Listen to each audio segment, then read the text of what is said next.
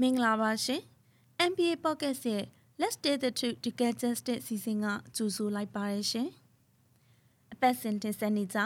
မှန်ရပြောမီတရားမျှတမှုစီစီစဉ်လေးတင်ဆက်ဖို့အချိန်ကြာရောက်လို့လာပြန်ပါပြီပြည်သက်ကြီးရှင်ဒီစီစဉ်လေးကိုကျမတို့တင်ဆက်ပေးရတဲ့ရွေးချက်ကတော့အသွင်ကူပြောင်းရေးကာလတရားမျှတမှုဆိုင်ရာကိစ္စရပ်တွေမှာအမှန်တရားထုတ်ဖော်ပြောဆိုခြင်းဟာ အထူးကကြတဲ့လုပ်ငန်းစဉ်တစ်ခုဖြစ်ပါတယ်။ဗမာပြည်ရင်းစစ်ပြရိုက် Vermont Civil War Museum မှစီစဉ်တင်ဆက်တဲ့မှန်ရပြောမီတရားမျှတမှုစီစီစဉ်ဟာဗမာပြည်ရဲ့နှစ်ပေါင်းများစွာဖြစ်ပွားခဲ့တဲ့လူခွင့်ရေးချိုးဖောက်မှုတွေလူမျိုးတုံးတပ်ဖြတ်မှုဂျီနိုဆိုက်အပါအဝင်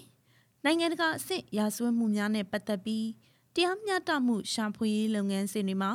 အထောက်အကူဖြစ်စေဖို့ရည်ရွယ်ဆောင်ရွက်ထားခြင်းဖြစ်ပါတယ်။ ဒီအစီအစဉ်မှာຫນွေဦးတော်လန်ရေးတွင်ပြည်သူများနဲ့အတူ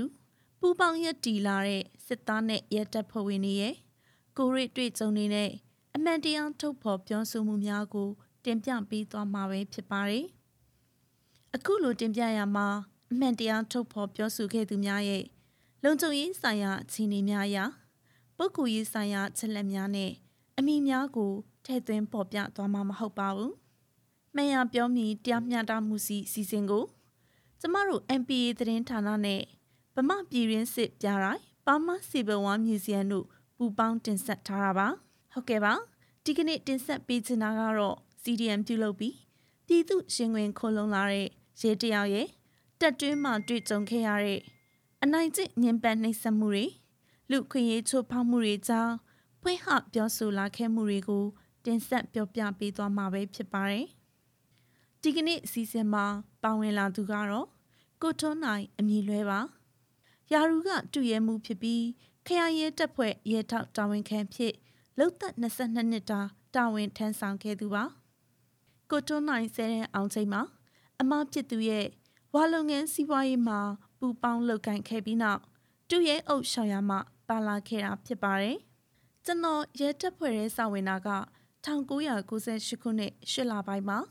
ရဲတပ်ဖွဲ့ရဲဝင်ရတဲ့အကြောင်းကဘွဲရပြီးတော့အလုံးမရှိတာရောဝါသနာလဲပါရာနဲ့ရဲရဲကိုစရောက်ခဲ့တာပါ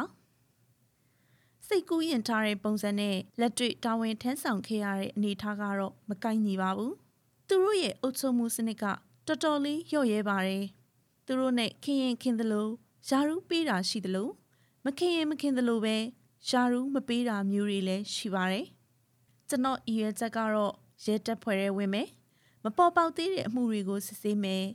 ခိုးဆိုးလူနိုင်တွေနှိမ်နှင်းမယ်ဆိုတဲ့ရည်ရွယ်ချက်နဲ့ဝင်လာတာပါဒါပေမဲ့လက်ရှိအခြေအနေကဘာမှမထူးကြပါဘူးသူတို့နေရာပေးထားတဲ့စကမ်းမှုတွေကလှုပ်ချင်တယ်လို့လုပ်နေတာပါလို့ကိုထွန်းနိုင်ကရဲတပ်ဖွဲ့ရဲ့အခြေအနေတွေကို ရှင်းပြပါရယ်ကိုထွန်းနိုင်က1998ခုနှစ်မှာရဲတပ်သားအသစ်ကနေစတင်ဝင်ရောက်ခဲ့တာပါ ကျွန်တော်တင်နန်းတက်နေရင်ကဒူရဲအုပ်တင်နန်းကိုတခါထပ်လျှောက်ပါတယ်ရဲတပ်သားသစ်တင်နန်းဆင်းပြီးလို့နှစ်လအကြာမှာဒူရဲအုပ်တင်နန်းဆက်တက်ရပါတယ်1999ခုနှစ်မှာတင်နန်းဆင်းပါတယ်မုံရွာနေရာလွဲကိုတာဝန်ကြပါတယ်2019ခုနှစ်မှာတောင်ငူနေရာလွဲကိုရောက်ပါတယ်အာနာသိမ့်တဲ့အချိန်မှာကျွန်တော်တောင်ငူခရိုင်နေရာလွဲမှာရှိနေခဲ့တာပါသူတို့အာနာသိမ့်ပြီဆိုတာနဲ့ကျွန်တော်က အမြန်လန်းကိုတွားရပါတယ်အမြန်လန်းမှာကားတွေစီရပါတယ်နေပြည်တော်အတွက်ကိုတော့မထွက်ရပါဘူးနေပြည်တော်သွားမယ်ကားဆိုရင်တင်းတင်းကြပ်ကြပ်စစ်ဆေးရပါတယ်မနက်မိုးလင်းတော့လိုင်းတွေကမရတော့ဘူးပြက်နေတော့တစင်စကားတစင်နာနဲ့အာနာသိမ့်လိုက်ပြီလို့ကြားရတာပါအာနာသိမ့်တာတီးလိုက်ရတော့စိတ်ထဲလုံးဝမကောင်းပါဘူးရဲတက်ဖွဲ့ဝင်ဖြစ်နေတော့အထက်မိန်တိုင်းတော့လုပ်ရမယ်ဘဲကိုသွားဆိုသွားရတယ်ဘဲကိုလာဆိုလာရတယ် အဲ့ဒီလိုလုပ်နေရတာပါတပ်ဖွဲ့ဝင်တွေမှာအာနာသိန်းနာကိုမကြိုက်တဲ့ကလေးတွေကိုလည်းတွေ့ရပါတယ်အာနာသိန်းနာကိုသဘောကျနေတဲ့သူတွေကိုလည်းတွေ့ရပါတယ်လို့ကိုထွန်းနိုင်ကဆိုပါတယ်ဆက်လက်ပြီးကိုထွန်းနိုင်ကဆန္ဒပြပွဲဖြုတ်ခွင်းမှုတွေနဲ့ပတ်သက်လို့သူတွေ့ကြုံခဲ့ရတဲ့အဖြစ်မှန်တွေကိုအခုလိုဖွင့်ဟလာပါတယ်တောင်ငူခရိုင်နေရာလွဲမှာခရိုင်နေနဲ့လုံခြုံရေးတာဝန်ထမ်းဆောင်ရပါတယ်ကျွန်တော်တို့အဖွဲ့နဲ့တက်မ88 စစ်သားတွေအဖွဲ့ကဆန္ဒပြတဲ့အဖွဲ့တွေကိုထိမ့်သိမ်းရပါတယ်။2021ခုနှစ်3လပိုင်းတရက်နေ့မှာဂျကျွန်တော်တို့ခရိုင်မှာစပစ်တယ်တနက်နဲ့ပစ်တာပေါ့စစ်တပ်ကပစ်လို့လူတစ်ယောက်သေသွားပါတယ်ကျွန်တော်တို့ရဲကပစ်တော့ပစ်တာပဲ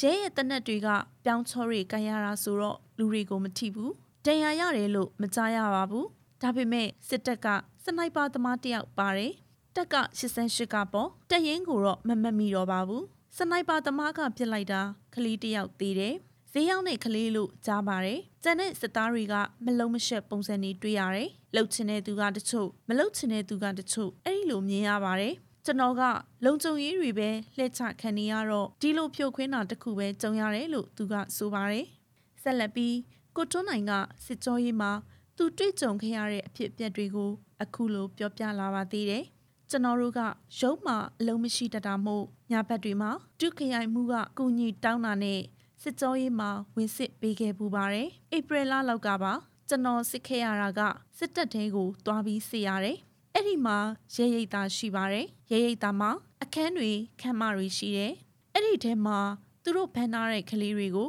ရှစ်ပေပက်လက်ခန်းထဲမှာလက်ပြန်ကျိုးတုပ်ပြီးမျက်နှာစီးပြီးချုပ်ထားပါတယ်။ညပိုင်းကျရင်စစ်ရပါတယ်။ စစ်ရတဲ့အခါကျွန်တော်တို့ကတော့ဆိုင်းရွက်နဲ့ဘောပင်ကင်ရေးရတာပါ။အဲ့ဒီမှာစစ်သားတွေကမူးနေတဲ့သူတွေတော်တော်များတယ်။ပြူအောင်မူးကိုယ်တိုင်ကမူးနေတာရရင်တလက်မရှိတဲ့တုံးနဲ့နောက်ကျောကိုအသက်ကုန်ရှိုက်ပါတယ်။ဝါယာကျိုးကိုပူပြီးလိန်ထားတဲ့ကျိုးနဲ့ရိုက်ပါတယ်။နာမည်တော့မမတ်မိတော့ဘူး။တက်မ88ကပြူအောင်မူးကိုယ်တိုင်ကရိုက်တာပါ။ သူတို့ကဝင်စီးပြီးဖမ်းတဲ့ချိန်မှာတော့ကျွန်တော်မပါပါဘူး။တီးသလောက်ပြောရမယ်ဆိုရင်တော့ဝင်စီးပြီးအဲ့ဒီနားမှာရှိနေတဲ့ကလေးတွေကိုဟုတ်သည်ဖြစ်စေမဟုတ်သည်ဖြစ်စေဖမ်းချလာတာ